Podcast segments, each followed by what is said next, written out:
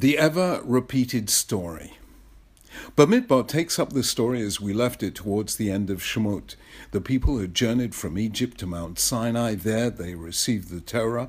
There they made the golden calf. There they were forgiven after Moses' passionate plea. And there they made the Mishkan, the tabernacle, inaugurated on the 1st of Nisan, almost a year after the Exodus. Now, one month later, on the first day of the second month, they're ready to move on to the second part of the journey from Sinai to the Promised Land.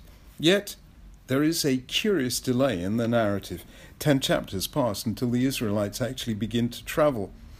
First, there's a census. Then there's an account of the arrangement of the tribes around the Ohel Moed, the tent of meeting. There's a long account of the Levites, their families, and respective roles.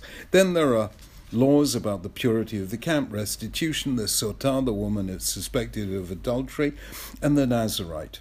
A lengthy series of passages describe the final preparations for the journey. Only then do they set out. Why this long series of seeming digressions? Well, it's easy to think of the Torah as simply telling events as they occurred, interspersed with various commandments. On this view, the Torah is history plus law. This is what happened, these are the rules we must obey, and there's a connection between them, sometimes clear, as in the case of laws accompanied by the reminder you were slaves in Egypt, sometimes less so. But actually, the Torah is not mere history as a simple sequence of events. The Torah is about the truths that emerge through time. And that's one of the great differences between ancient Israel and ancient Greece. Ancient Greece sought truth by contemplating nature and reason. The first gave rise to science, the second to philosophy. Ancient Israel found truth in history, in events, and in what God told us to learn from them. Science is about nature, but Judaism is about human nature, and there's a great difference between them. Nature knows nothing about free will. Scientists often deny that it exists at all, but humanity is constituted by its freedom. We are what we choose to be. No planet chooses to be hospitable to life. No fish chooses to be a hero. No peacock chooses to be vain. Humans do choose. And in that fact is born the drama to which the whole Torah is a commentary. How can freedom coexist with order? The drama is set on the stage of history and it plays itself out through five acts, each with multiple scenes.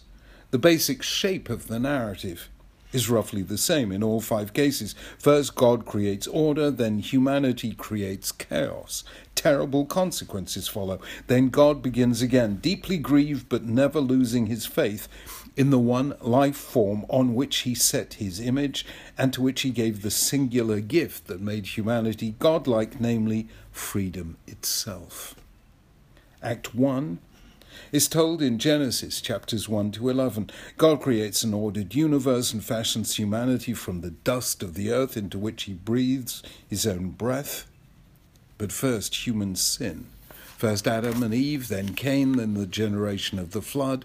The earth is filled with violence. God brings a flood and begins again, making a covenant with Noah. Humanity sin again by making the Tower of Babel the first act of imperialism, as I have argued elsewhere. So God begins again, seeking a role model who will show the world what it is to live in faithful response to the Word of God. He finds it in Abram and Sarah. That's Act 1.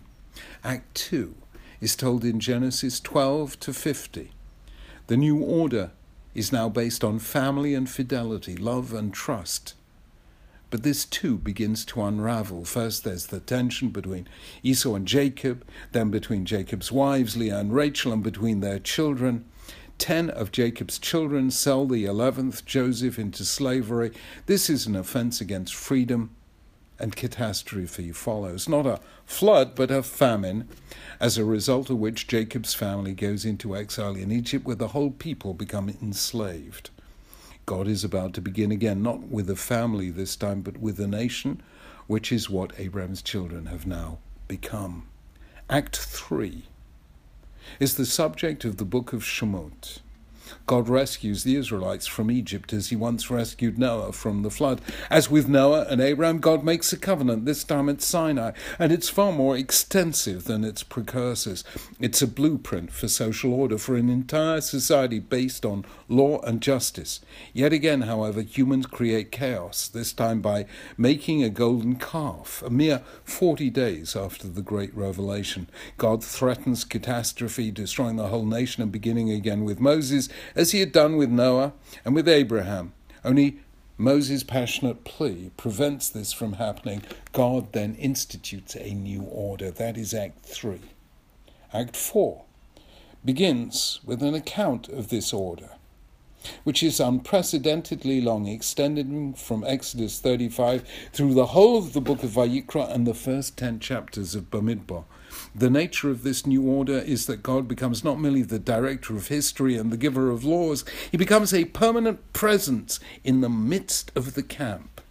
Hence, the building of the Mishkan, which takes up the last third of Shemot, and the laws of purity and holiness, as well as those of love and justice, that constitute pretty much the whole of Vayikra.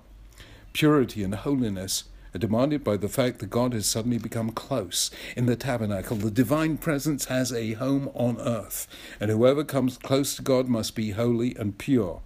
So now the Israelites are ready to begin the next stage of the journey, but only after a long introduction. That long introduction at the beginning of Bamidbar is all about creating a sense of order within the camp, hence the census and the detailed disposition of the tribes, and the lengthy account of the Levites, the tribe that mediated between the people and the divine presence. Hence, also in next week's parashah, then the three laws restitution, the sotah, and the nazir, directed at the three forces that always endanger social order theft, adultery, and alcohol. It's as if God was saying to the Israelites, This is what order looks like. Each person has his or her place within the family, the tribe, and the nation. Everyone has been counted, and each person counts. Preserve and protect this order, for without it, you cannot enter the land, fight its battles, and create a just society. Tragically, as Bamidbar unfolds, we see that the Israelites turn out to be their own worst enemy. They complain about the food. Miriam and Aaron complain about Moses. Then comes the catastrophe, the episode of the spies in which the people demoralized show that they are not yet ready for freedom. Again, as in the case of the golden calf, there's chaos in the camp. Again, God threatens to destroy the nation and begin again with Moses. Again, only Moses' powerful plea saves the day. God decides once more to begin again, this time with the next generation and a new leader. The book of Devarim is Moses' prelude to Act 5, which takes place in the days of his successor Joshua. The Jewish story is a strange one. Time and again, the Jewish people is split apart. In the days of the First Temple, when the kingdom divided into two, in the late Second Temple period, when it was driven into rival groups and sects, and in the modern age, at the beginning of the 19th century, when it fragmented into religious and secular in Eastern Europe, Orthodox and non Orthodox in the West, those divisions have still not healed. And so the Jewish people keeps repeating the story told five times in the Torah. God creates order, humans create chaos. Bad things happen, then God and Israel begin again. Will the story never end? One way or another, it's no coincidence that Bamidbar usually precedes Shavuot, the anniversary of the giving of the Torah at Sinai. God never tires of reminding us that the central human challenge in every age is whether freedom can coexist with order. It can, when humans freely choose to follow God's laws given in one way to humanity after the flood and in another way to Israel after the Exodus. The alternative ancient and modern, is the rule of power, in which, as Thucydides said, the strong do as they will, and the weak suffer as they must. That is not freedom, as the Torah understands it, nor is it a recipe for love and justice. Each year, as we pre- prepare for Shavuot, by reading Parshat Bamidbar, we hear God's call here, in the Torah and its mitzvot, is the way to create a freedom that honors order and a social order that honors human freedom. There really is no other way. Shabbat Shalom.